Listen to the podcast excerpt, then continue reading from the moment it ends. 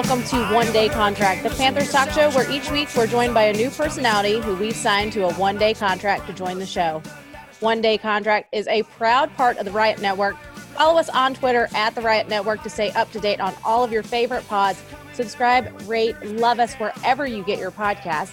My name is Nikki Wolf. With me, as always, Josh Klein, editor in chief for the Riot Report, and has been spending most of his time the past two weeks buying and selling 12 second clips of NBA stars on the blockchain.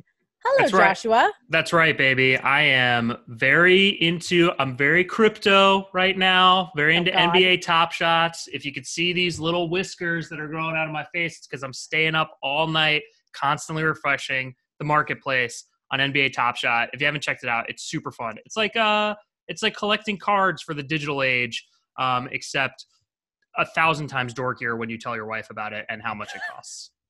I was going to say it just sounds way nerdier. Is nerdier a word?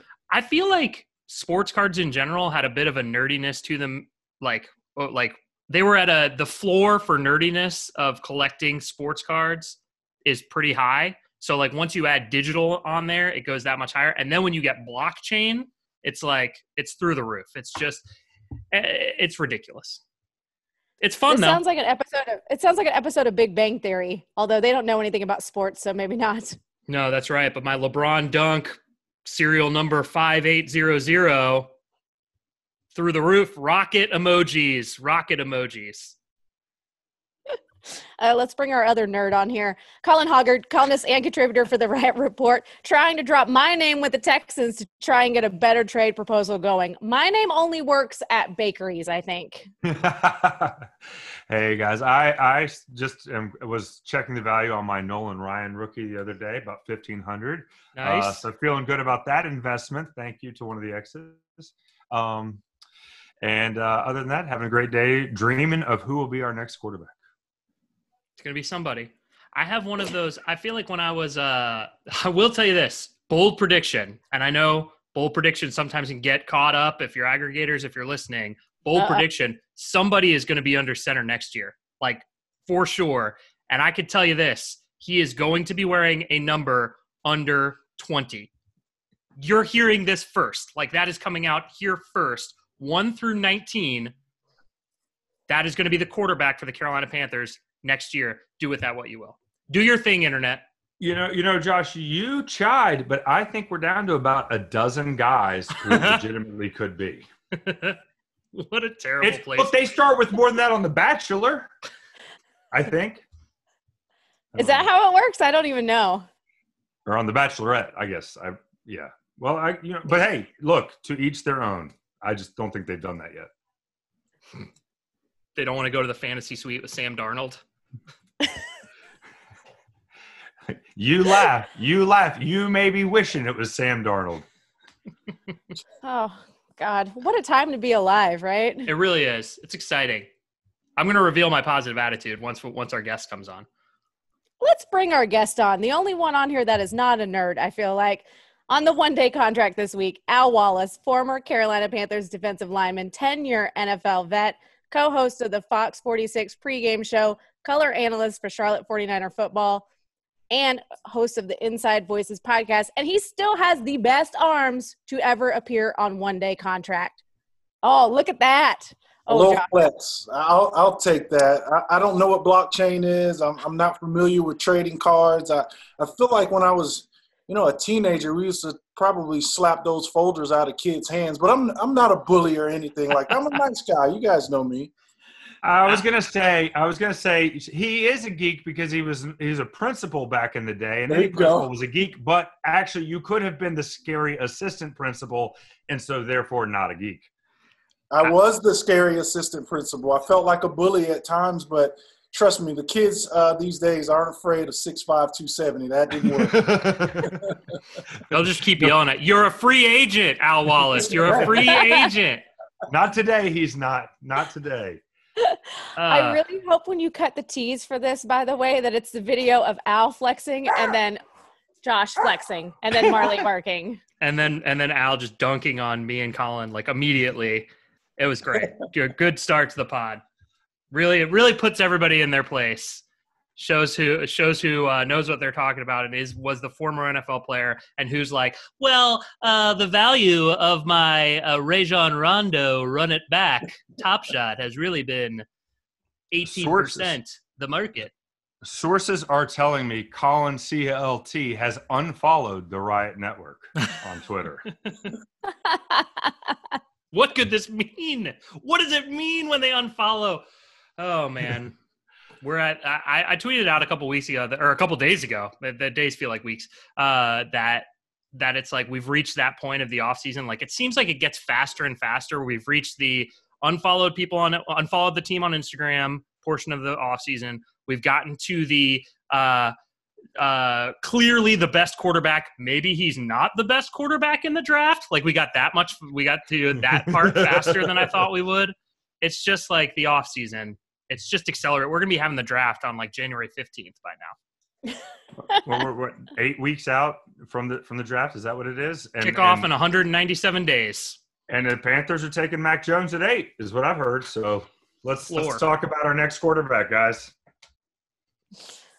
Well, before we get into football talk, and Josh keeps rattling off nerdy numbers over here, we're going to start with Nikki's super important question. Uh, we got two months to talk about all this stuff, and we're in a pandemic and the world is kind of crazy around us. So I need to know what you're doing in all of this to try to like stay calm, maybe treat yourself. Are you doing anything to treat yourself during these trying times of 2021? Uh, me, I'm look, I'm I like to cook, so I'm I'm uh, looking for days like today in Charlotte where it's really sunny, and I can get out on my smoker and, and take eight, ten hours and and do a brisket, do uh, some food, and just treat my family. I feel like when I grew up, food equaled love, and that's how we shared. I come from a, a Caribbean background. My my family is Bahamian, and we we we show love through food. So that's what I do for my family. I'm the family cook, and, and I love providing that for my family. That that's how I mentally uh, come down off the day and, and get away from the sports and everything else.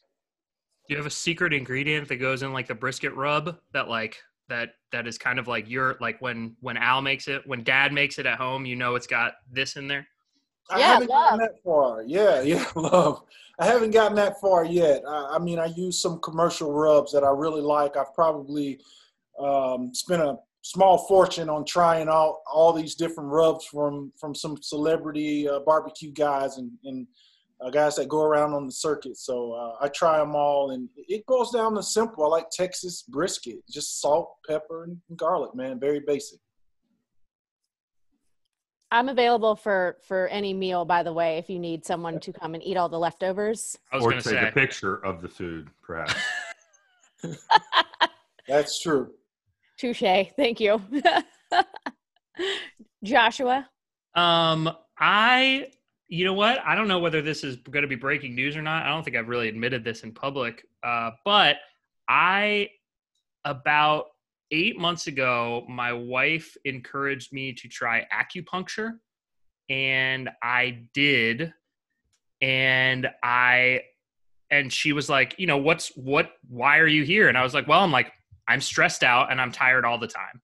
And she was like, oh, okay. So uh, she put some needles in my forehead and in my stomach and in my legs and my feet and my arms. And then, like, the next day, I kind of just felt better and like I didn't feel stressed out as much. And then I went back the next week and I didn't feel as terrible about how what was happening in the world. And this was like in April when everything was really bad last year. And I was just like, you know what? I think I'm just going to keep doing this. So I've been going to do an acupuncture once a week and I feel great, obviously, as you can see by my positive attitude that I bring to this podcast every single week.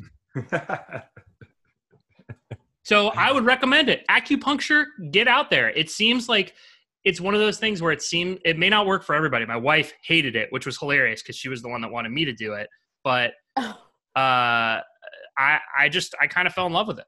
So it's like I treat myself every Wednesday. Don't don't holler at me between 9:30 and 10:30. I'm I'm needled up needled up. Al, did you during your playing days when you you know had injuries or anything like that? Did you ever try al- alternative medicine?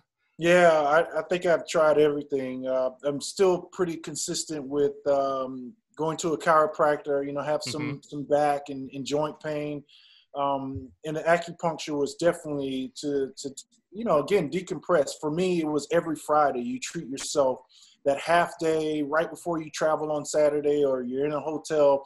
You try to come down off of the week and get some of that soreness out. The, the week is so short; it really is during the season that you try to add some of those things to your regimen um, to try to get your body back before you destroy it again at one o'clock on Sunday.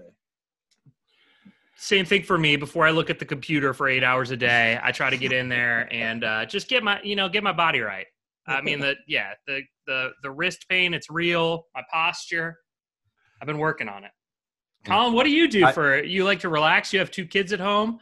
Yeah, tons of relaxing. That's why. that's why all the people with, um, you know, with little kids are taking up new hobbies and stuff like that. It's it's great.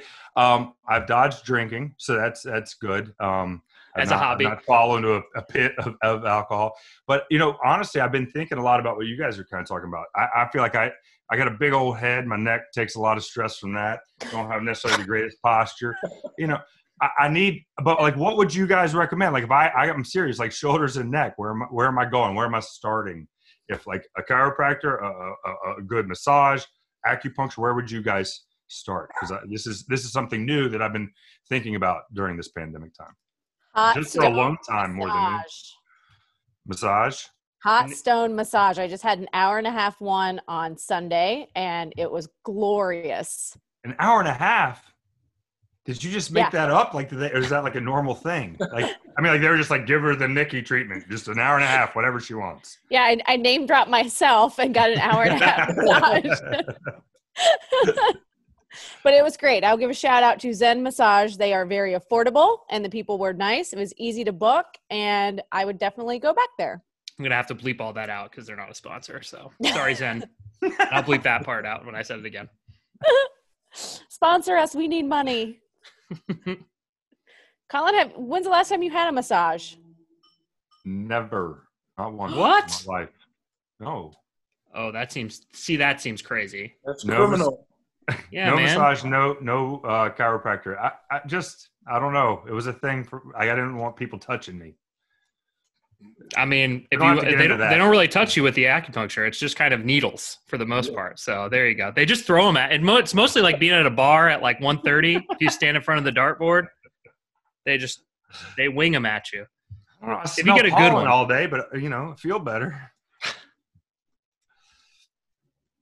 All right, we got to change this. Massage first, and then we'll work you up to acupuncture. There you go. How about that? Yep. All right.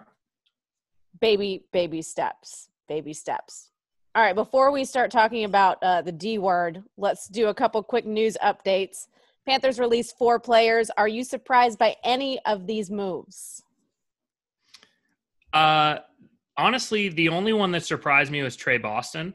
Um, I think I think everybody everybody even include up to and including Kawann Short knew that Kawann Short was going to get released. Um, just simply, you know, two shoulder surgeries in two years, uh, huge gap number, getting on in age, just doesn't his age where he was in his career doesn't really compute with where the team is. Um, it wouldn't surprise me to see him come back though in a Charles Johnson type situation but uh, you know Stephen Weatherly didn't live up to his contract. That was just a bad signing. And then Michael Palardy got Wally pipped. Like that's just, I mean, it, he's making a million. It's a bad year to have a large cap number and be and have a younger guy on the roster who does the same thing at eighty percent of your value. It's just a bad year for it. Um, salary cap's going down for the first time in ten years. So I, I thought for me, I, I thought Tre Boston was a surprising release, but when you look at his contract, it was pretty front loaded. So maybe he was just here to kind of help that transition from Matt Rhule uh, or from you know Ron Rivera and that regime to this new regime, and he did the job. And now that Matt Rhule has seen some of these younger guys, he's ready to ready to move on from Tre Boston. Does the fact that they did it as a uh, June one, right? Tre Boston was a June first designation, correct? So does do you read in, into that anything? Like, why would they have not just waited on this one? Why? What's the? I guess they're trying to do right by him. Yeah, I think they wanted to give him a chance to sign with somebody else, which I think was like I don't know whether they like they did the same thing with Greg Olsen last year, and then they did it with KK a couple weeks ago, um, or a week ago. But um, and I think they did the same thing with Tre Boston. I think they said to themselves, you know, we we know we're going to release this guy rather than just wait for three months until all, especially in a year like this. There are a lot of safeties out there, tons of safeties in the draft. Um, so you know, it's not going to be easy for him to find a job. Certainly not at that that contract that he likes to get. So, um, yeah, it's tough. Al, when you were getting you were you surprised that that Tre Boston? I get I guess two questions about Tre. Were you surprised that they brought him back last year? And then were you surprised that they let him go less than a year later? Yeah, I wasn't surprised that they brought him back because there are so many additional intangibles that he brings to the table. And I think at this year, a week ago, you know, the rubber meets the road. How how much are you willing to play for leadership and personality and um, kind of culture? And I think he is unfortunately part of the old culture that they don't see working in this culture. But I think I was surprised because when you thought about this offseason, you didn't you didn't think uh, safety at all. And for Tre Boston to be gone, um, I wasn't surprised that they brought him back because he was a vital piece. There were so many young guys on that defense. You needed some glue uh, a guy that's been around the, the Charlotte area for so long. I think he was a guy that Matt Rhule needed to have in that that system to make that transition, like you said, Josh. So I think everybody knows their time is up. I don't think it's a surprise to Trey or KK or any of the guy. Weatherly, for me, was the most disappointing signing. I thought the expectations were so high for this guy, and man, he didn't even come close to living up to those things. And and that happens. You, you get one or two of those every season. And I think it's worth noting too that KK did uh, say that he and Fitter have spoken about possibly returning, mm-hmm. as you mentioned too. So that you know, there is there's a little smoke there as possible. I would say if I don't I don't think I'm talking out of school to say I think it's more likely than not that he comes back. I don't think it's I don't think it's 95 percent, but I if it's I think it's 51 49. You know. And I think it's important. I think it's important that a guy like uh, you know KK comes back. So we always want leaders. You want those kind of player coaches in the locker room. He's not the most vocal guy. I had a great opportunity what 10 years ago now to kind of train him and get him prepped for the combine down in, in orlando where they had the bubble uh, through his agent and, and, working with him so I, I know he's a guy that's motivated he loves the charlotte area he wants to be a part of this team and if you can get him to be that blueprint for Bravvion Roy, for Derrick Brown. If nothing else, if the number's right, you bring them back because that's going to serve those guys well in their development. What? So you so you like trained him for the combine. This is not really on our show notes, but I'm curious. A year like this, you obviously trained a lot of guys for the combine. A year like this, do you think that guys are going to get hurt because they can't necessarily, whether they're you know whether they can't go to the combine whether their pro days get canceled whether it like how much harder do you think it is for guys to show how good they can be um, with you know covid and all that stuff kind of holding people back?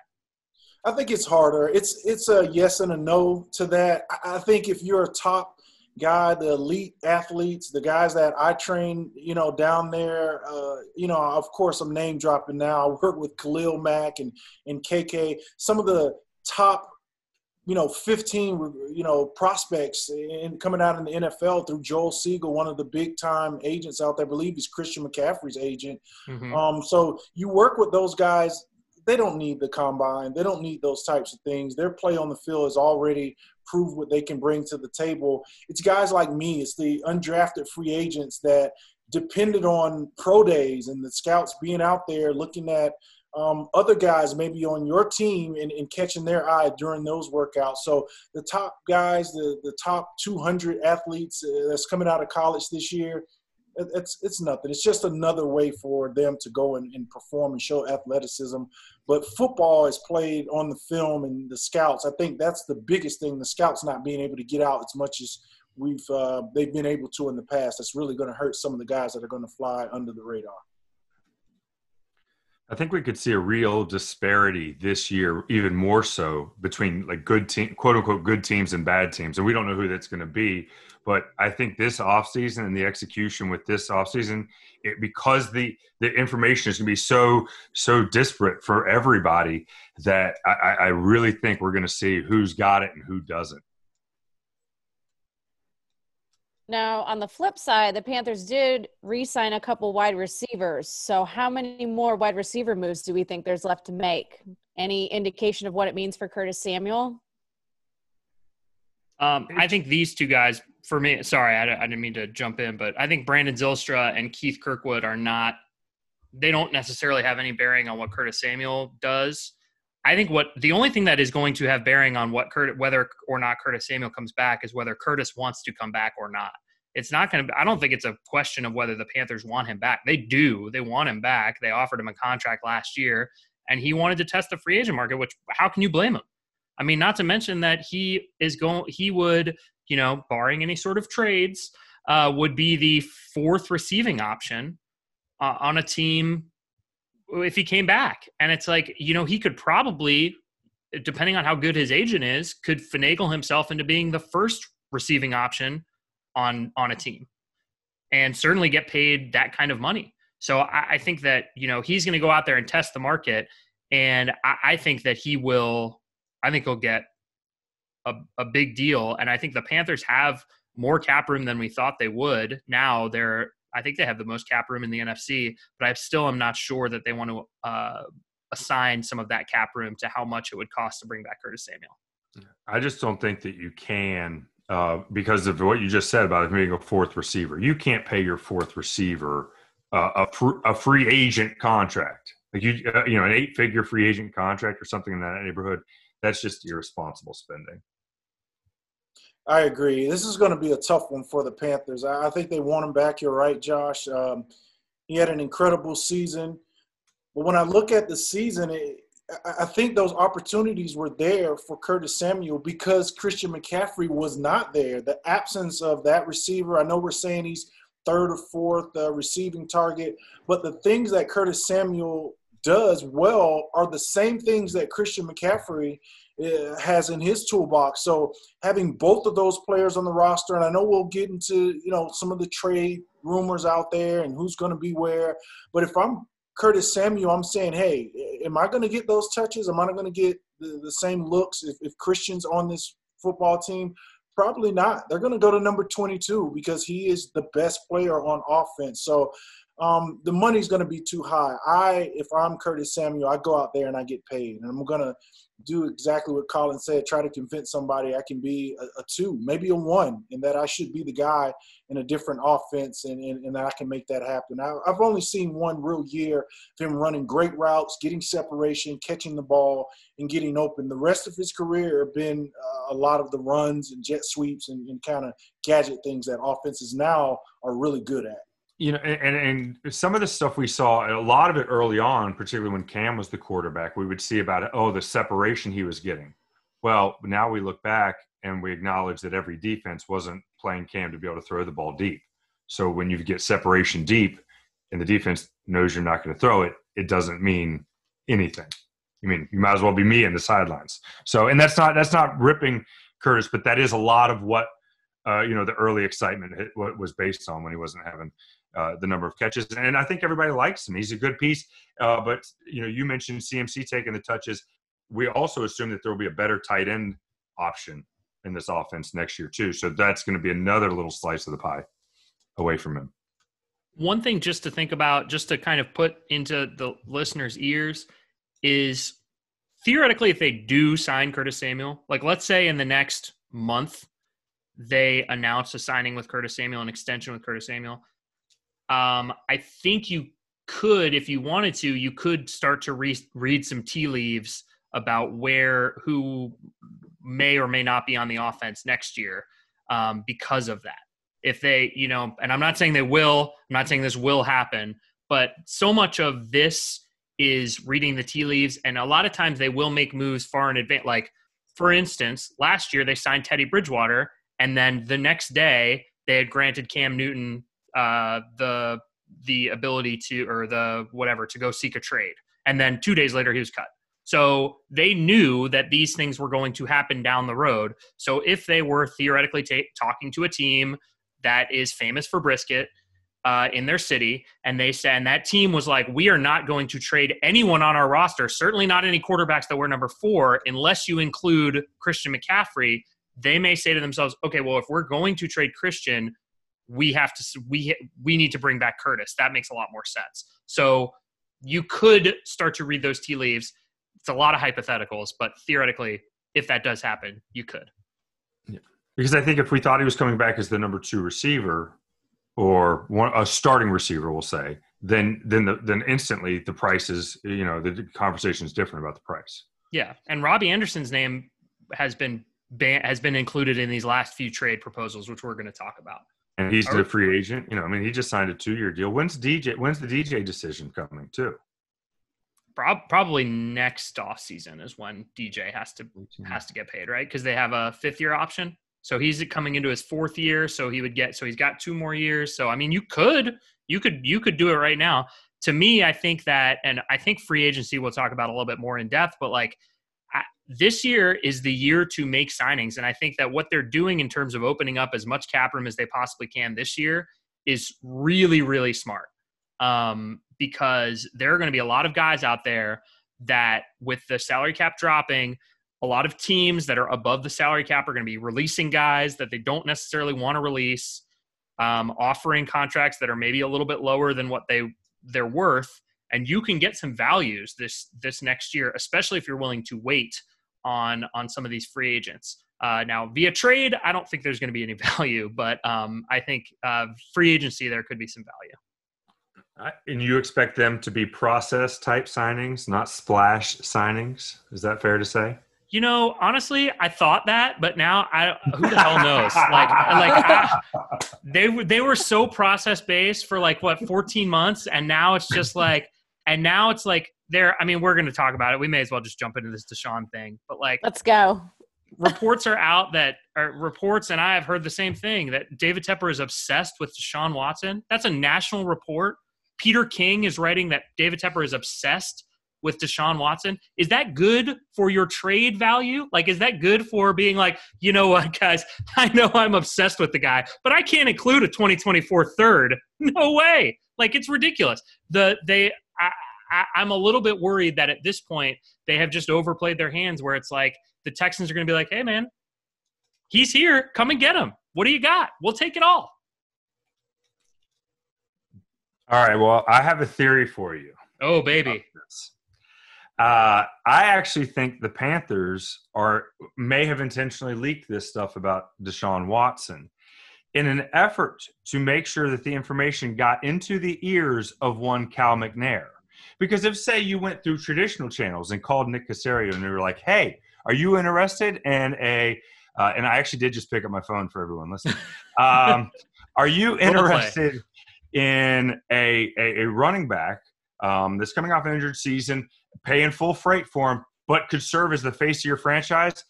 You're Nick Caserio. You're going no way. And then and Cal goes, "Hey, have we gotten any good offers on Deshaun?" Nope, no sir, no good offers. I think they were making sure Cal McNair was aware that a potential face of the franchise was being offered. I want to talk well, before before we. I want to ask Ali a very basic question because we our my stance and your stance, Colin, on Deshaun Watson are very clear. Bernie's stance very clear as well. Uh, what do you th- do? You think that the Panthers should trade for Deshaun Watson? I do. I think uh, a franchise quarterback is that critical uh, to the process of winning, to becoming a, a, you know a playoff caliber football team. And, and, if you don't have one, you're just you're behind. There, there are not a lot of guys, uh, you know, that aren't the leader of the team, that aren't elite quarterbacks that made it to the playoffs this year. So, if you're David Tepper, if you're Fitterer, I think you go out there and you you really attempt to make sure you get one. So I think it's a good conversation. I think it's healthy for this organization. But you guys aren't wrong, especially Colin. I think it's very smart thought process and theory you have there that you you start playing tricks with the owner, not the general managers. They're you know they're doing it by the book for the most part. That organization, you never know, but the owners, right? You get in their ear, they come downstairs, they started making decisions for the GMs, and, and that's the way to to kind of make moves. Um, you know, the, a, a different way than the traditional route by just GM to GM. So that's I'm, I'm in with you, Colin. I think that's a good idea if, if that's the theory here. You know, I don't think you guys have ever backed me up once as well as Al just did on one of my theories. Not once. We've done these for a long time. Thank you, Al. I Sounds good to me. I also agree with you, Colin. I would just like that. I'm not even not even being teed up by that request for uh for platitude, but for praise. Um, but I also agree with you. I think that if if that's the plan, then that is a that that is a very shrewd move. Um, also, like our owners is owner to owner trade talk like is that a good way to run your football team because it doesn't seem like it to me like i'm not i mean I, well, which, owner, the, are, which owner. owner are we in this scenario? Because it sounds like a really good way for me if i'm david tepper right now perhaps. Yeah i mean I, the thing is is that I, I have made it very clear. You know what's crazy is that what however long ago that was, a month ago, I I floated the idea of four first round picks and Christian McCaffrey, and I got a lot of flack from people. And now that kind of seems like the low end of the trade market for Deshaun Watson. Like now it's now the trades. We're going to talk about some of the proposals that are going around um, in a few minutes, but the like what what it has come to. The good news, I think, that it has prepared the fan base for how much Deshaun Watson is going to cost because I don't know that there has been a a player of this caliber available via trade in the NFL ever. Uh, like, and that has actually been traded for a franchise quarterback, a top five quarterback available in his prime, um, at 25 years old with a bit with a contract, which ultimately it's a big contract right now. But the reality is, is in three years once the next round of quarterbacks sign their deals, it's not going to be a big contract at all. This contract is going to be small compared to Justin Herbert's and Tua's and uh, whoever else is in that next round of, of Mahomes already signed his deal. But you know what I'm saying? Like the next round of guys, they they always get smaller. So I think that when you look at this, and if you can, um, if you can move on from a quarterback that you're not happy with, then then all the better, especially if you can get out of that via trade. Um, I, to me, I, I have said go out and do it, make make it happen if you can bring in Deshaun Watson. But I do wonder if the Panthers have the wherewithal and Scott Fitterer slash Matt Rhule have the go ahead to say no, to say this is too much. We cannot give up this much for Deshaun Watson. Where do you draw that line though? Where is the line for how much is too much? Everyone's saying, go, line, do it. The line is directly uh, below Brian Burns' name, in my opinion. Like that's the one thing. And if and if I have to give up Brian Burns in this situation, then I'm getting one of those first back. You're not getting the full complement of first and a pass rusher like that. That to me is the one where it, that he completely changes the deal. A lot of other guys kind of feel interchangeable to me, but he is the one dude I'm that that, that changes everything as far as what picks I'm, I'm or the number of picks I'm giving up. It it has to be, and I know we're going to talk about some of the trade proposals, but I, I agree. It has to be Brian Burns. I, I'm I'm drawing the line at some of my potential superstar uh, athletes under 25 that we, we we've only had for a couple years not willing to part ways with any of those guys. And, and as far as we're, you know, what's too much, I mean, it's it's it's a load for me. I'm I'm willing to sacrifice a number of things uh, on this roster. Maybe not uh, draft capital so much because you still want to grow and develop. But guys that we've seen perform, whether it's a year or two that's just gotten here, veterans, I'm willing to part ways with those guys for a top five, like Josh said, quarterback in the NFL? Yeah, I will tell you this. First of all, if if they have any interest in Robbie Anderson, he should be the first guy on the deal because Robbie, great guy, unbelievable. Like my favorite guy on the team last year because of the what, like who he was, the way he played, etc. But last year of his deal is going to get a huge contract after that from somebody. Bye. Like, have a good one. Enjoy yourself. Enjoy catching passes from Trey Lance. Yeah, I do want to bring up one thing about Tepper real quick before we jump into the trades too, because we've had some fun and a lot of Panther fans have had fun, you know, talking about the process-based stuff and how Rome wasn't built in a day and things like that. But you know, and Al's referenced it a couple times. Isn't quarterback the exception? Like, isn't quarterback like I, I think I would rather have them going this route than saying, you know what, there's a lot of quarterbacks that are available, but we're going to find one in the draft. We're going to develop one and like have that be the only mode of getting a quarterback. Like the odds are you're not going to get it right a, a couple times. Like we've been lucky over the last 20 years, you know, in having some consistency at quarterback by and large, but it's not a guarantee. Um, you know, if you if if you're you've seen look at other teams, you can certainly see that.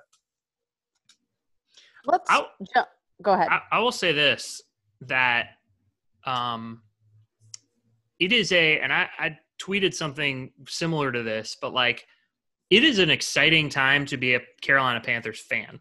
Like right now, and yes, is it frustrating to see all these trade proposals and not know actually what's going on behind the scenes and see Teddy Bridgewater and Shaq Thompson unfollowing the team on Instagram and all this stuff? Yes, but the idea that the Panthers are now one of the final two to three to four teams, depending on which report you believe, that are in the mix for this spectacular franchise quarterback, it's fun. And I teased it at the beginning, and I am telling you guys right now, I am I am excited and I'm having a positive attitude about this offseason because this kind of stuff is fun. A new quarterback search is a fun time can be a fun time to the first time. A, yeah, of course. Well, once once you've seen that quarterback, it's not quite as fun, but uh, it, it can be fun um, to say, hey, you know what? We're right in the mix for the Deshaun Watson pick. And oh, Deshaun went to the, the Dolphins, but you know what? Oh, we're at the eighth pick, and maybe we'll trade up for one of these guys. And oh, that will be awesome. And then, oh, if we can't trade up, then oh, you know what? We'll take Trey Lance at eight. And oh, you know, like there are all kinds of things that could happen um, that that are very exciting to be not to mention oh we cut we made these smart moves now we have the most cap space in the NFC like the the moves that they're making um, should make you excited to be a fan of the Carolina Panthers right now. Now, some of the next moves might make you less than excited, but uh, but right now, where they are right now, I think is an exciting time to be a Panthers fan. It's an exciting time, but it's not necessarily the one that they plan they planned or hoped for. Because let's not forget how close they were to getting Matthew Stafford, and then this whole entire podcast is completely different. So, oh yeah, they're looking for a blue chip quarterback, um, and that's why this obsessed with Deshaun Watson thing they wouldn't have offered what they did for Stafford if if David Tepper was over the moon obsessed with Deshaun Watson. In my humble opinion, he's looking for a blue chip one, a blue chip quarterback. Deshaun Watson fits the bill. Matthew Stafford fits the bill. Um, but and I'm I look, I'm Walt Watson. I'm right there with you, but uh, it, it could have played out completely differently. Let's look at some of these theoretical or hypothetical trade offers um, first, just start with David Newton, and he's the one that kind of blew up the internet, and it, it went into the debate of a bold prediction and an actual report. Um, Josh, start with you. So that bold prediction was three first round picks and Christian McCaffrey, which somehow got taken as reported on the news, and a lot of people talked about whether or not it was enough. Um, I said, I mean, I said four in Christian, so I think three in Christian sounds like a steal. I like.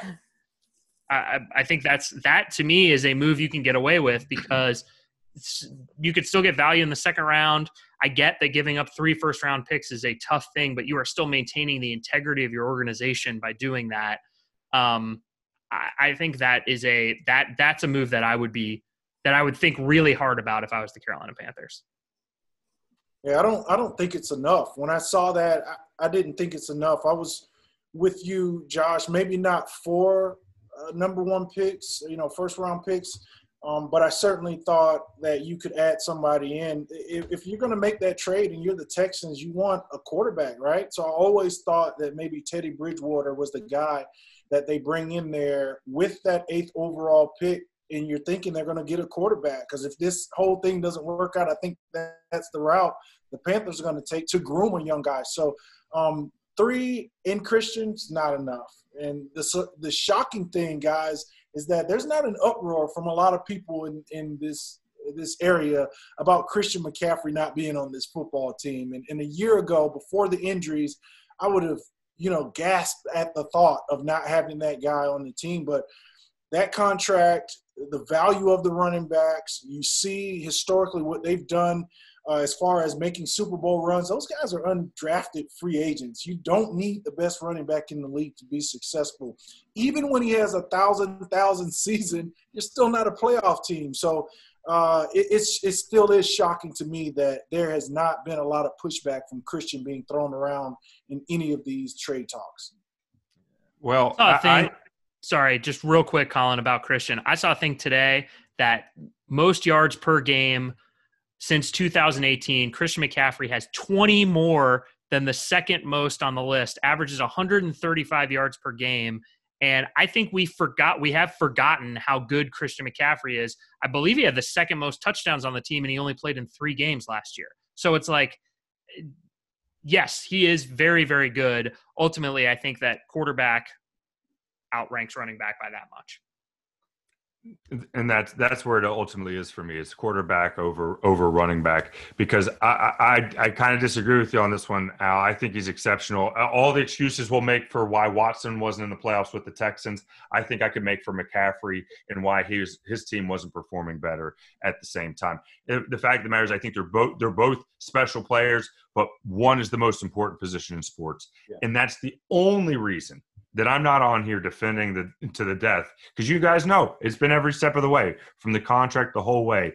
This guy, I, I, McCaffrey's a special player, um, and he may end up being a Hall of Famer, and Watson not. And yet, I still think that you could, you would, you, I would do the trade. Yeah, Christian has Christian has has been a, is a part of all three of these trades.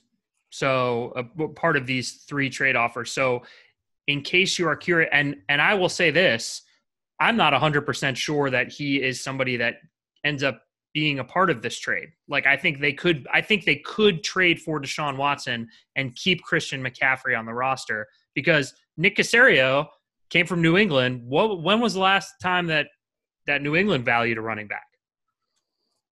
Never. Yeah, exactly. So it's like I, I don't think that I, I, don't think that Nick Caserio is necessarily like we got to get uh, we got to get the best running back possible or the best running back in the league on this one. Um, who's next? What's the next? Who's the next one, Nikki? The next one is we're going to go to what was unveiled on Good Morning Football today, and they oh, took boy. it up a notch with CMC, Robbie Anderson, Brian Burns, Teddy Time, 2021 first round pick, 2022 first round pick. Woo. Well, that's a Takes lot. Takes your breath away. it really does. These like when you when you look at all these players. So I, I just um, and this is a shout out to uh, to to Vincent Richardson that he said that if you if you trade if you make that trade currently, um, here is your starting lineup next year. It's Deshaun Watson at quarterback. It's Reggie Bonnafon at running back. It's oh. Ian Thomas at tight end. It's DJ Moore, Brandon Zylstra, and Omar Bayless as your wide receivers. Maybe Keith Kirkwood. Offensive line, uh, Greg Little, two guards that you sign, Matt Paradis, maybe Taylor Moton.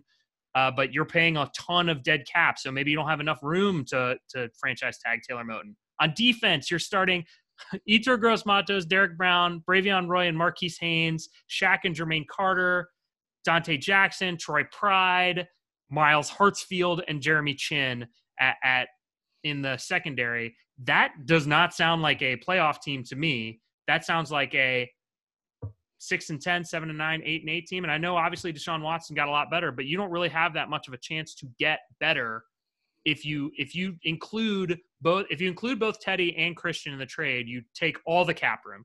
So uh, like to me, I think when you're dealing away all those players, it gets a lot harder to justify that trade. I, I find that trade personally offensive. you, are going to take my you're going to take my best player on offense. You're going to take my best player on defense, and you're going to take my next two first round picks. Go screw yourself with that trade. Thank you for saving our two curses for later. You're welcome. Uh, Collins, you're dead on, man. I, that's the line. When we talked about it earlier with Brian Burns, I'm not giving up my best defensive player, a guy that I feel like is going to be an all pro at the position.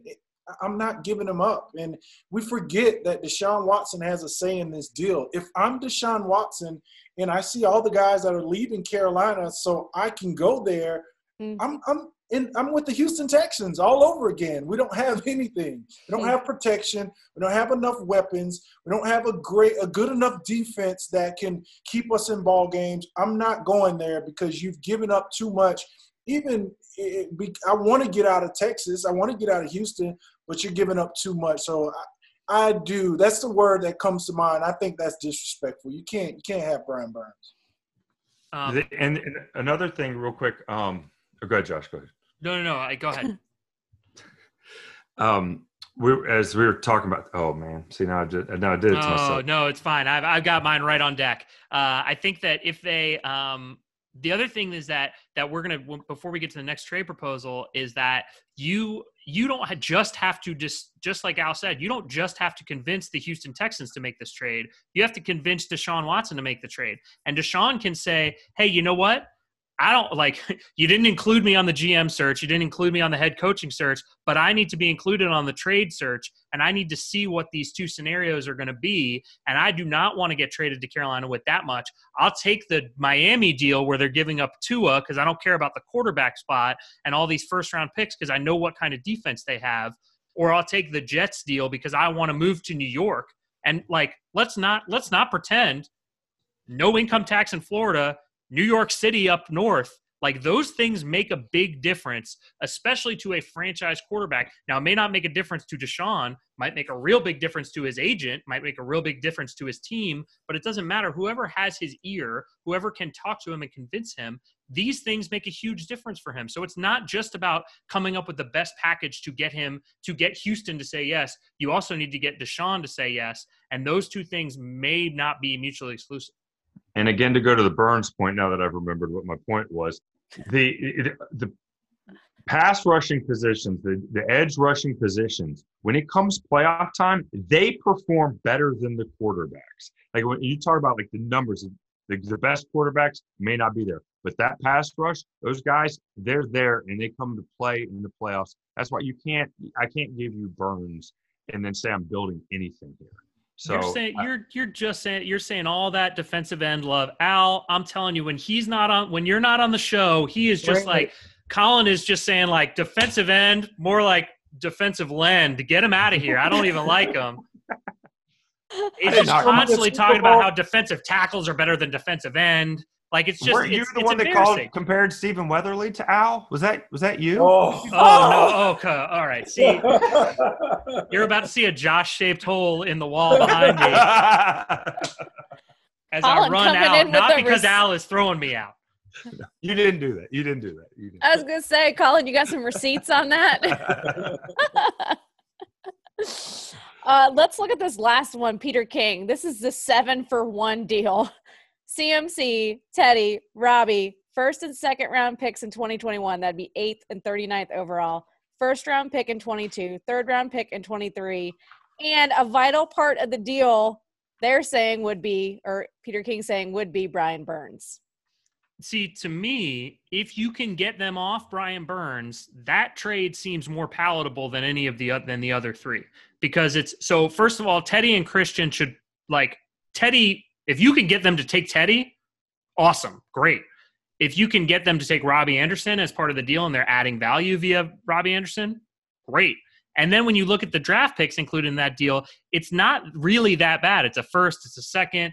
Uh, yes, it's a first and a third next year um, or over the next couple years. But you can you can still improve your team through the draft if you're giving up three, four picks over three years. There's still an opportunity to get better over the draft. And you can also look at it as theoretically, if you wanted to, you could look at it as drafting Deshaun Watson with the eighth pick this year. So you don't have to really think about getting including that as part of the deal. that being said, the deal that ultimately ends up coming across the table is probably not it's not going to be these exact deals like I, we kind of pick these apart where it's like well the third in 2023 but at least we can get an idea and i think it is mentally preparing folks for how much it is going to take because it is going to take a king's ransom I think this deal is is the best one that I've seen. I think this is spot on. You're talking about the eighth overall pick in the 39th, I believe it is, right there in the, in the second round. So you give up those two things, and and I did not think about it the way you said, Josh. But you look at Deshaun Watson as that eighth pick, man. This is this is spot on to throw that Brian Burns thing on the end. I think you know the Panthers need to make sure that they communicate how untouchable this guy is. It's Chinn, it's Brian Burns, maybe Derrick Brown is is you consider on that that defensive side. Taylor Moton, who's you know a guy that is probably going to get franchised, and DJ Moore. Those are the only guys. What is that? Five guys I named. Those are the only five guys I'm not willing to discuss. But everyone else uh, is up for debate. And if you want a defensive player, how about Shaq? Like there's some other guys on this team that you can throw in there, but Burns, Chinn, Brown, uh, DJ Moore, those guys I'm not willing to part ways with. But Peter King, I think, nailed it. And I think this is the best looking kind of scenario that I've seen so far as far as trade proposals for Deshaun Watson. If I think if I'm the Texans, you understand the value and you may ask for more, but at the end of the day, this is this is what you need to start over and, and just cut ties and let Watson go. Uh, I'm with you guys on this one. I think people get people recoil from the seven for one. Like the initial branding of the trade sounds bad, but if it's if you say it's four picks, only two of which are first rounders, yes, a second and a third, and then only one player that you care about. With due respect to Robbie Anderson, you don't we you know Josh, you laid out why we don't expect him to be here long term. Plus, I think wide receiver is a diminished position. To be perfectly honest, if it came down to it, I would be in, I would be inclined to include DJ Moore in it if that was the guy that they were willing to, uh, you know, get off of Burns. I, I, would be willing to go to, to a DJ Moore um, level to get Deshaun in, and then and then maybe we bring back Samuel as you guys discussed earlier as well. Now it should be noted one of the things that I always like to think about is when these when reports like this come out. Obviously, this is a hypothetical, but Peter King is one of the most connected guys in one of the connected reporter, one of the most connected reporters in all of sports. He had a he had a source that he that is high up enough in the Panthers organization told him what, how David Tepper feels personally, or at least was willing to tell the world how he felt personally about Deshaun Watson. So this might be the closest to what the Panthers actually might be willing to give up in order to get Deshaun Watson. And when you look at this trade, if Brian Burns is not included, if it's any other defensive player aside from Jeremy Chinn, I, I, think it's pretty good. I think it's a I think it's a respectable deal. So for me, I think that that that Peter King nailed it. So good for you, Peter. I'll take that deal if we're doing let's make a deal.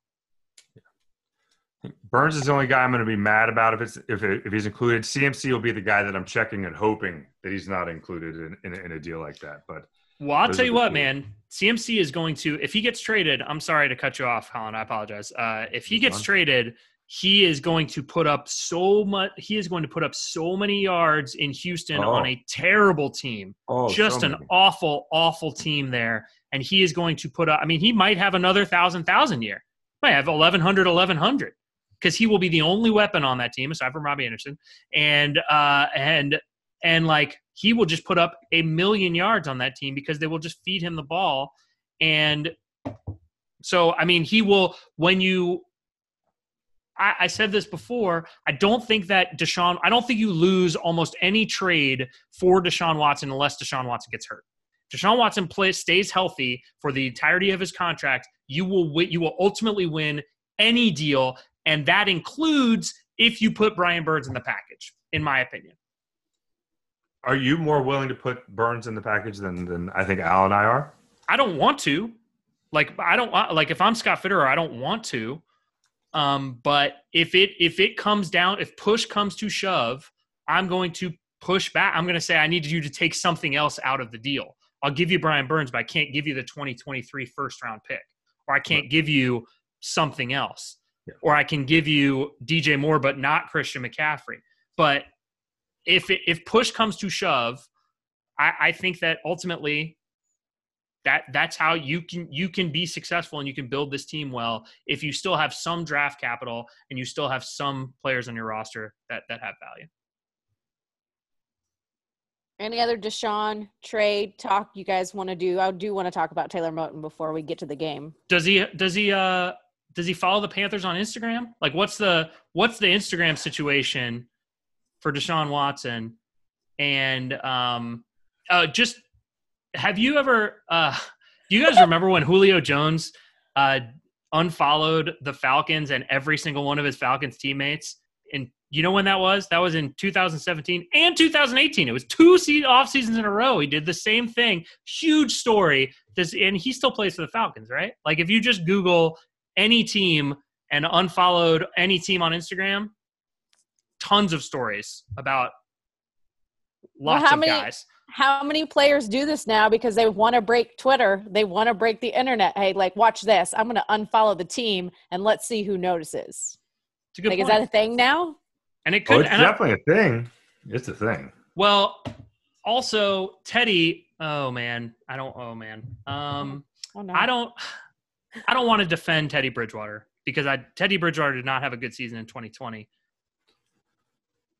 But the Panthers put him in an unwinnable situation, and they treated him terribly from front to back when they brought him into this organization.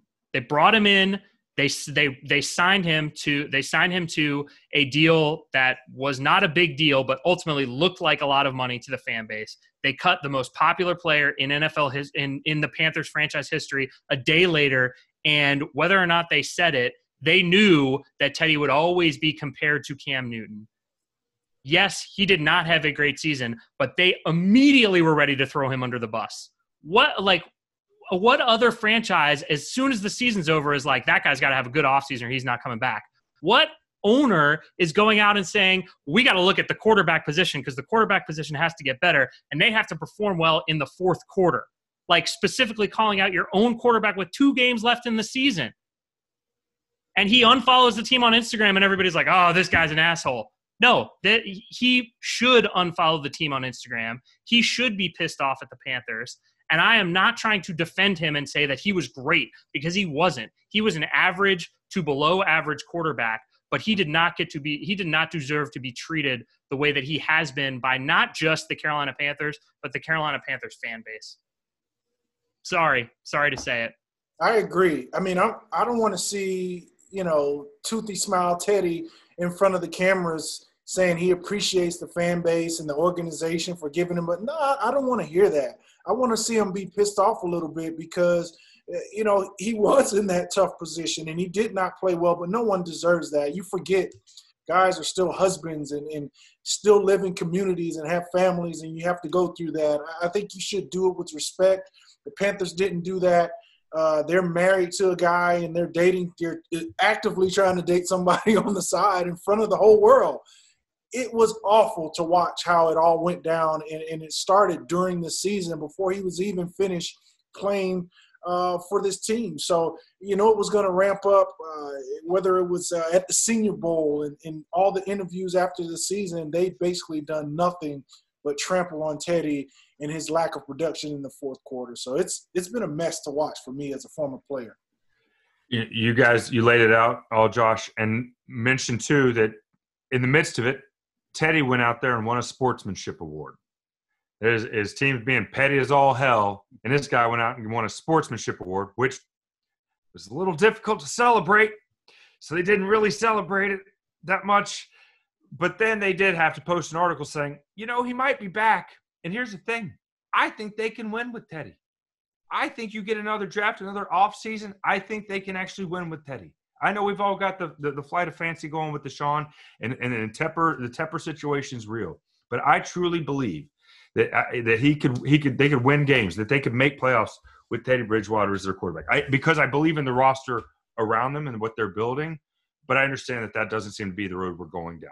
But I, I kudos to you, Josh, because it's it, it he didn't he didn't he his play was one thing, but to be vilified the way he has been is absurd. Yeah. The fact that everyone is pretending like this team would have been 16 and 0 if not for that stupid knucklehead who couldn't play in the fourth quarter. You didn't give him chances, by the way, a whole lot of times. In fact, you told us he wasn't supposed to be running plays, and then you go out there and you're attempting 67 yarders or whatever you're doing. So I, I, I was burnt out. I've been burnt out by the uh, by the Teddy only criticism, and then Stephen Weatherly gets cut and then people were critical of him. No one even mentioned Stephen Weatherly until we were cutting. You go, well, yeah, you know, he didn't perform really well. But it wasn't like three weeks before. People like, can't wait till Weatherly's gone because that dude got paid $6 million to suck. No one said it because it was all Teddy, Teddy, Teddy, Teddy, Teddy. I'm sure. I'm sure if Panthers Twitter, there's a, there's a very large segment of Panthers Twitter that will get a hold of this four minute section and be like, "Look at one day contract, loving on Teddy." We're not loving on Teddy, but what I am what I am pointing out is that this team has a history of doing this. It's not just Teddy. They did it with the last quarterback. They did it with the franchise tight end. Like Well, these Go- guys are taking shots at them on Twitter on, and on and on Instagram on their way out because they're getting treated like crap on their way out. That's not Does someone awesome. I have a question. Does awesome. someone does someone like Deshaun pay attention to things like that when when all this is going on? Sorry. He pro I mean I would hope he does.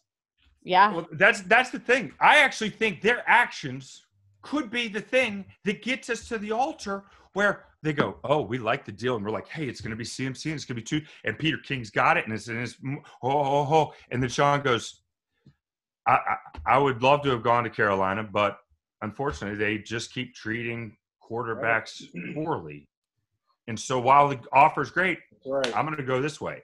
And then all of us are going to be like, oh, oh, but it was so fun ragging on a quarterback that didn't do anything really to deserve it. I still maintain that Teddy got Teddy got rocked at some point during that season when they were playing revolving door at left tackle, and all of a sudden the pressure started getting through. I think Teddy got. I think I'm not saying concussions. I'm not saying that. I'm saying Teddy got got you know taken off of his game and didn't finish the season strong. And apparently, maybe the fact that going to work every day may have sucked because your coach didn't have your back. Maybe maybe that makes maybe that would impact your performance. I don't know. But hey, Deshaun Deshaun doesn't listen, so we're fine. Did a defensive tackle or a linebacker make those hits on Teddy? No. You know who did? A defensive end. That's right.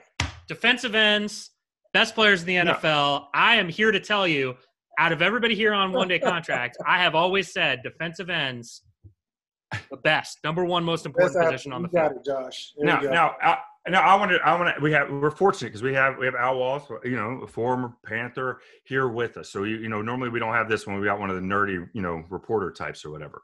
But you look at the Hall of Honor, folks. Jake, that wasn't a pleasant, you know, end for him. Jordan Gross wasn't a pleasant end. Steve Smith. Is this an organizational thing, or is this just the reality of football that the end oftentimes isn't fun? it's the reality of the game.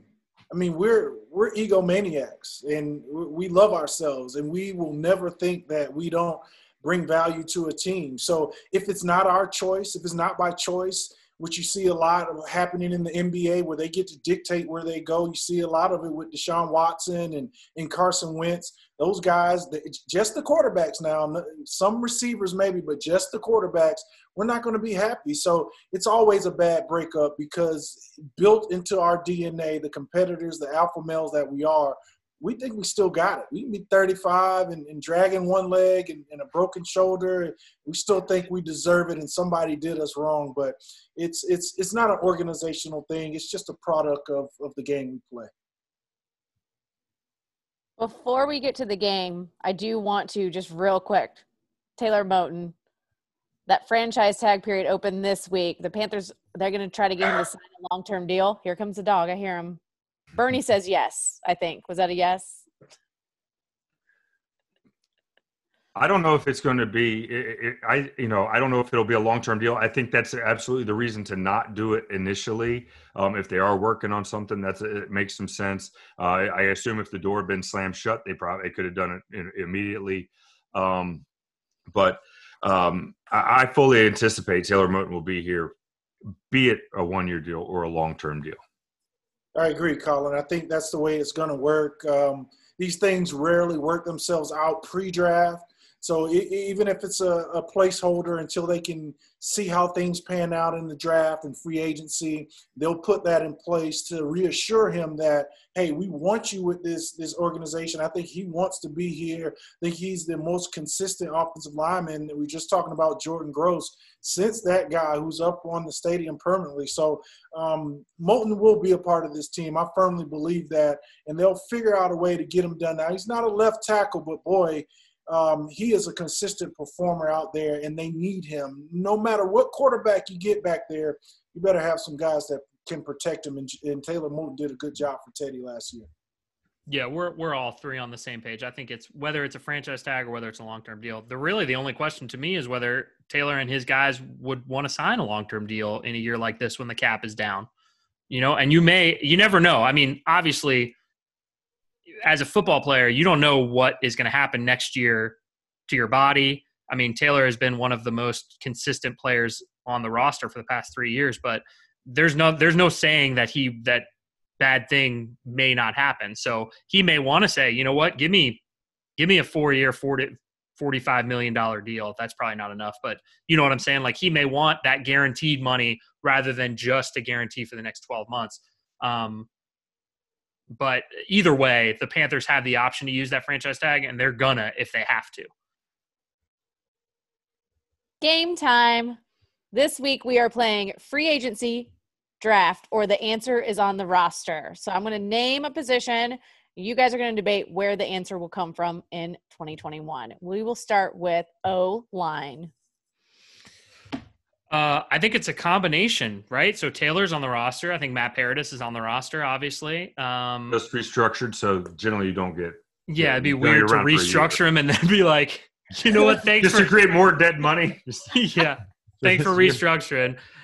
kick rocks. Um, I think that, uh, but I, I think they're gonna. I think the free agency, and if if it were me, and I, I don't, I'm not, but I if it were me, if if one of those two left tackles, Penei Sewell or, or Slater, is not there at eight, if you're picking at eight, whatever, all these hypothetical, we don't even know what's going to happen. But like, if one of those guys is not available at eight, um, I, I'd be making a real big run at Trent Williams or another left tackle. Like, you, you can if you could if you can bring in a big big big left tackle and bring back Taylor Moton, I think that does more for your team than almost anything you could do aside from Deshaun Watson.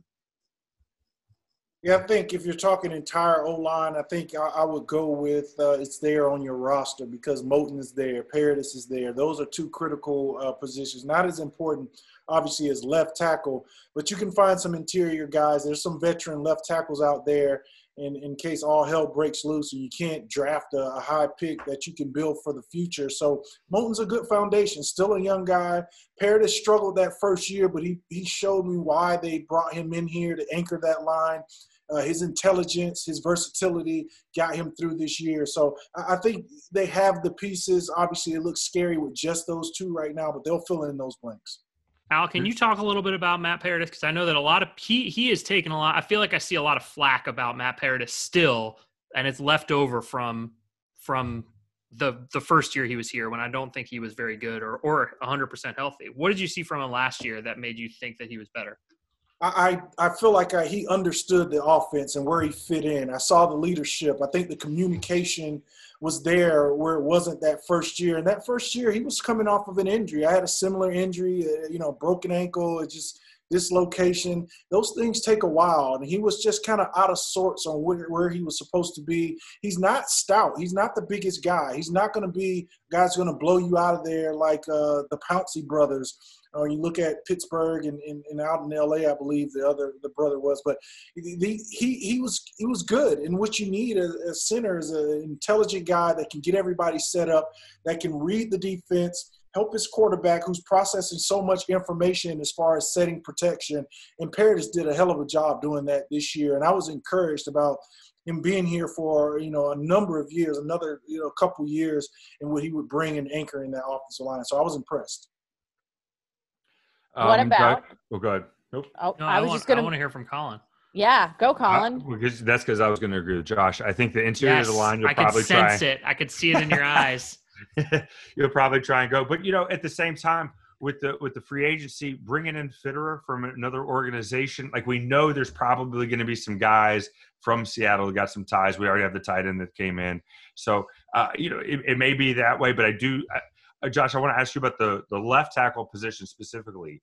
If you're not taking a quarterback and somehow you saw the eighth pick as left tackle where you're where, where you want to go there, you think? Is that what I was doing? Yes, I. I mean, so here's the thing that I think, and we're going to talk more about the draft as we get closer, because sure. I think it's hard, it's so hard to talk about it right now because you don't know whether they're going to have the eighth pick, 39th pick, no picks, all the picks, whether they need a quarterback, whether they don't, whatever. But I think that if if they stay, let's say Watson goes to the Dolphins, right?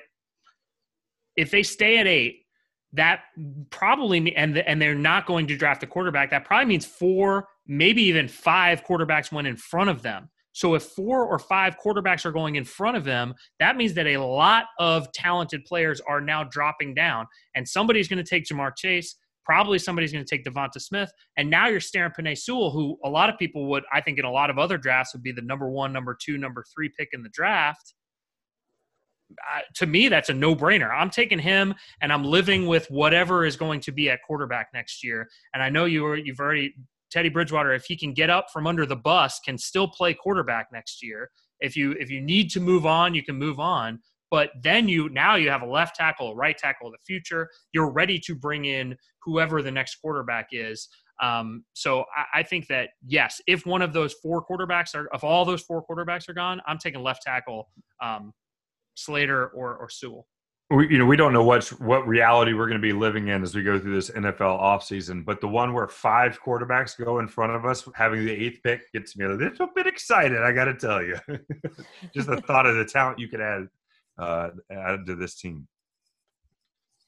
Well, Mac Jones's floor is at eight, so that's what I heard from uh, a dummy. Oh, by the way, you got to be careful for the next two months. You got to be careful who you're listening to, especially on Twitter. That game is crazy. There was a dude that broke in one day, he broke that Teddy Bridgewater is getting traded to the 49ers, uh, that uh, Odell Beckham, the highest trade compensation he would get was the eighth pick. Um, Big Ben was going to get cut by the Steelers, and that the Dolphins had offered the highest package for the Texans. That was in one day. A dude had broke. So either this dude is the most connected guy in all of sports, the history of sports reporting, this dude has the most contacts, or maybe he's just throwing darts at a wall. Sorry if you're listening. Was this was this the onion? What's going on? No, that's a real. That is real. That is real. That is you do know that you can unfollow real. people. you can't stop them from coming across that timeline. They're coming across. People are retweeting it. They're tweet at Josh Klein rules. Did you see this? I saw it. I saw it. It made me so happy. You know you can unfollow people, right? oh, I lo- I'm lost. Oh yeah, we're playing a game. Uh real quick, how about secondary? Uh I think they might draft I think they should draft a safety. I hope they draft a safety. Deep safety class this year. They already have some guys on the roster they can go forward with. They need another corner, but I don't know who I don't know where that's going to come from. So I guess I don't know. Safety is not on the roster. Defensive back is not on the roster. They can't be too excited about the group that they have with Tre Boston leaving. I mean, all the talk about moving Chinn back to safety. Go out and find somebody. I want to see them develop a safety. I'm tired of the 32 year old veteran safety who has terrible tackling angles and can't get out of the center of the field. I'm tired of that guy. Sounds like someone specific, but that's ah no. Nope, definitely not. definitely not. No, you know, Al, I'm I'm glad to hear you say this about Chinn because I feel like everyone's just been okay with him just possibly sliding back to safety. I don't want him playing center field in this defense. I want him around the ball as much as possible. So uh, it, it is interesting. Like if you say he's part of the secondary, then you've got Donte. Um, I, I just don't want to be in the secondary. Where they're going to get this, where they're going to get help, I'm with you. It seems like a, Josh. It seems like a deep safety class. Go get a young guy. Go get somebody that we can we can develop um, to be the captain of that uh, of that secondary. That is not named Jeremy. Third straight big prove it year for Donte Jackson. So this is the year. Third time's the charm. Don't you know that? Absolutely. that? All right. What about tight end? Uh, I I think I think you can go out and get a tight end. Like there are just a lot of them out there. I think this year specifically, there gonna be a lot of like veteran guys that end up getting cut that are that think they're worth ten million dollars a year, but they're still hanging around come July. And you can pick up one of these guys on a one year, two point five million dollar contract and bring in uh, you know, I can't even think of a good example. Hayden Hurst is the name that keeps popping up into my head, but how old what's he like 29? Like and he's in third year in the league. But there are just there are a lot of guys available out there that um I mean whether it's Zach Ertz, like somebody like Man that. and I- hurts. yeah, exactly. Obviously got to bring back Manhertz. I mean clearly. But in terms of pass catching tight ends, they have different roles. You know, another interesting thing about this offseason, we could actually see, uh, you know, trades a lot more than we have because of the reduction of the cap. Like, you know, maybe a middling round, third round, fourth round. I, you know, obviously cap situations are going to be are, are going to dictate it in dead money and stuff like that. But I, I hadn't really thought of it till we're just doing this. But I feel like there could be, you know, guys that teams would have to cut. I think the Colin Jones trade was one of those, if I'm not mistaken. At the you know, right at the end of the season or right at the end of training camp where they were going to cut him, so we traded him a seventh rounder. I'm just saying, I, I think this may be more in play um, this offseason than others. Yeah, they it's the guys not on the roster. They, you know, they don't have any tight ends they really believe in. Manhertz is an extension of an offensive lineman. Yes, he caught a few passes this this year, um, but they're going to go out and I think you can find a guy anywhere. It doesn't have to be elite. Elite is great. You look at some of the elite tight ends, but they have so many other weapons. Depending on how this all shakes out, they're not going to get as many targets as they do in other systems. I think this system is built for the running back to catch a ton of passes, for those receivers to catch a ton of passes. And uh, I think that's who we'll continue to see from Brady. And, and, and the tight end sounds good. We keep saying that because of Thad Moss and LSU and, and you know Burrow and everything they had going on there a couple years ago. But I don't think it's as important as we put the value on it right now. Does that mean I can't have Kyle Pitts at eight? I would love it, but it's I think it's other pressing needs. I love Pitts. Pitts is probably one of the most exciting tight ends I've seen in a while. If I if I classify him as some teams have as a wide receiver, can I now take him at eight? Sounds good to me. I'll take him. you know, Colin, you can do whatever you want. How about that? Thank you. Love you. it. All right, last one. Quarterback. All right, Um, I'm a, I actually have a real strong opinion about this. okay. I thought you were No, going I- to pull out a wipe off board for some reason. I thought Oh, you had a hold up. huge book, like a dictionary. That's what it looked like. You were you were pulling up. Yeah, Yeah, I did. I, I did pull out the notes Um, ancient scrolls. because you know we've talked about David Tepper being obsessed with quarterback, obsessed with Deshaun Watson. But I think he's one thing to keep in mind here. We already talked about Stafford, and that's the deal they they, they could have been or they were in on. So um, I think David Tepper only wants a blue chip quarterback. And as you look at the draft, Trevor Lawrence is a guy you feel confident saying that's a blue chip guy.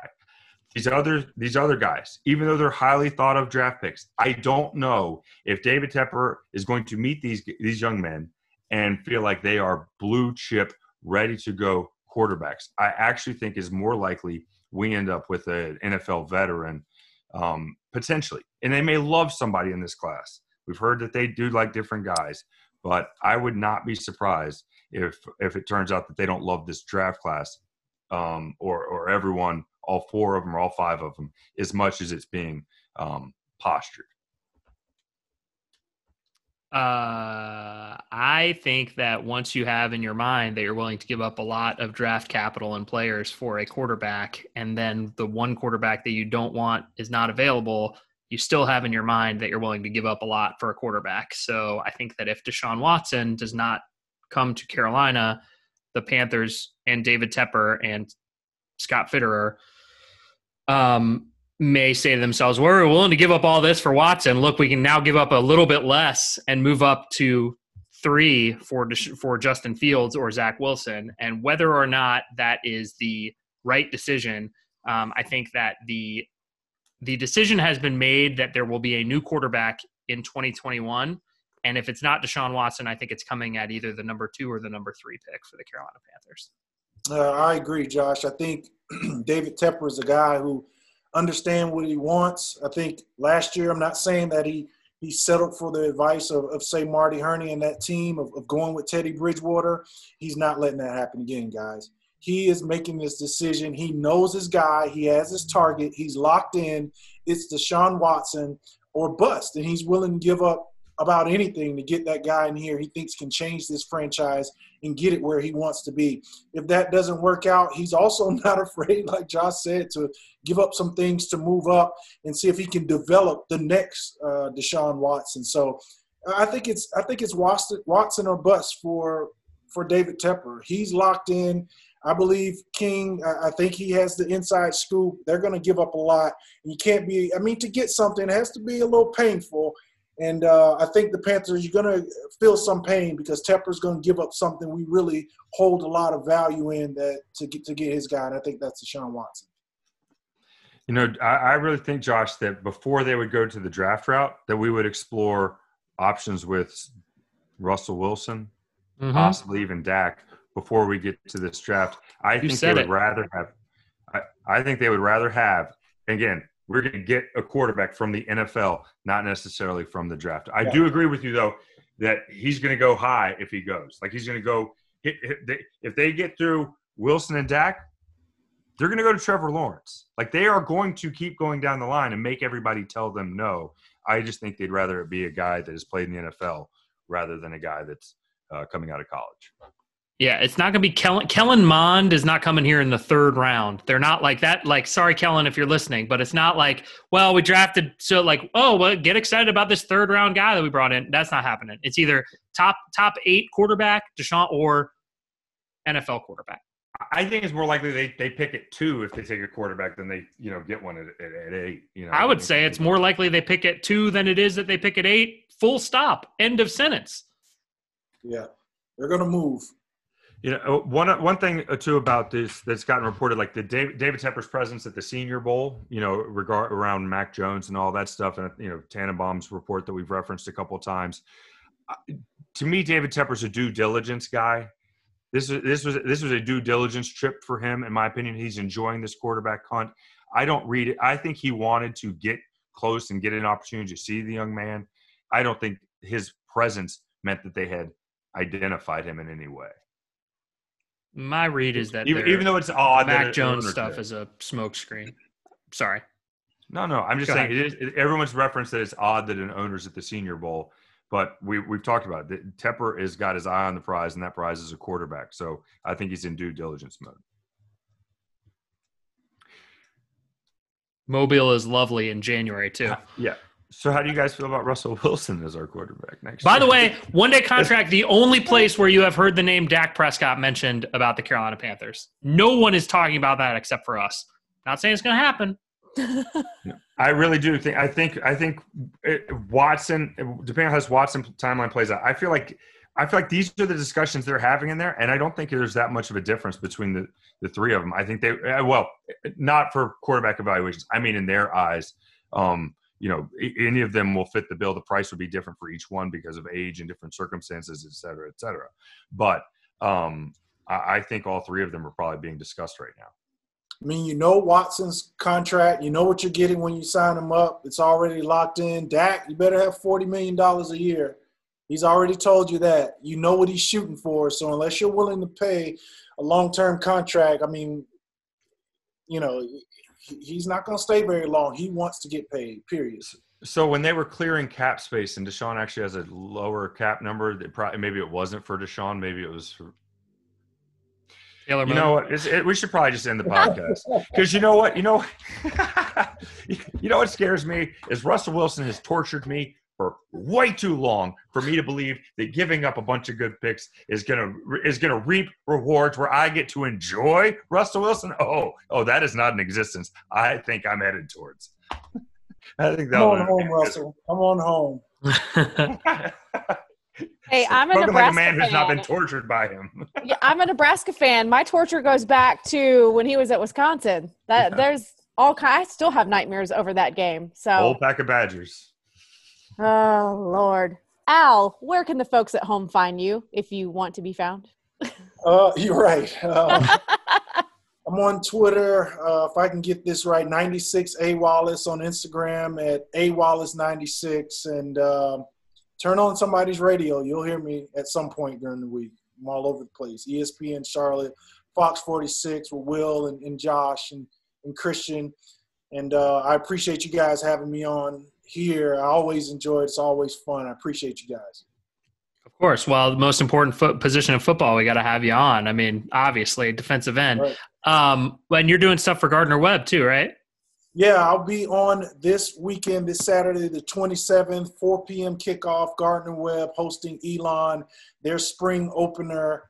Um, Tre Lamb, first year head coach, was hired, what, 12, 14 months ago and is finally getting the coach. So it's going to be exciting. Team, teaming up with Phil Constantino on that call on ESPN Plus, 4 p.m. Tune in, check us out. Joshua. Um, you can follow me on Twitter at Josh Klein Rules. Um, I've heard the rumors. Whenever you're whenever you're thinking about tweeting them at me, hey Josh, did you hear this? I heard it. I read it. I saw it. I don't believe it. I'll believe it. Uh, well, I'll believes it when I sees it. Colin. Yes, my non-tabloid Panther tweets are at Colin CLT. Yeah, tweet at me during the Hornets games though. I'm ready. Let's go. Hornets corner, Lamelo. Man, when he hit that, when he drove the lane on Conley and then did the the you're too Oh, short to guard me. Oh my god, I I like stood up. I was so excited. It's fun. This is how the Panthers should be, can be too. By the way, is that they're they're young, they're exciting, they're fun, but instead we got people throwing them throwing each other under the bus, unfollowing each other on Instagram. Ridiculous. If you want to have some fun in Charlotte sports, watch the Hornets. Hornets are fun right now. Panthers, we're we're getting fun. How about that? We're getting we're we're on the gonna get- road to fun. We'll, we gonna get fun. Road to fun. That's The road to fun. Make the shirt. Make the shirt, Dave, if you're listening.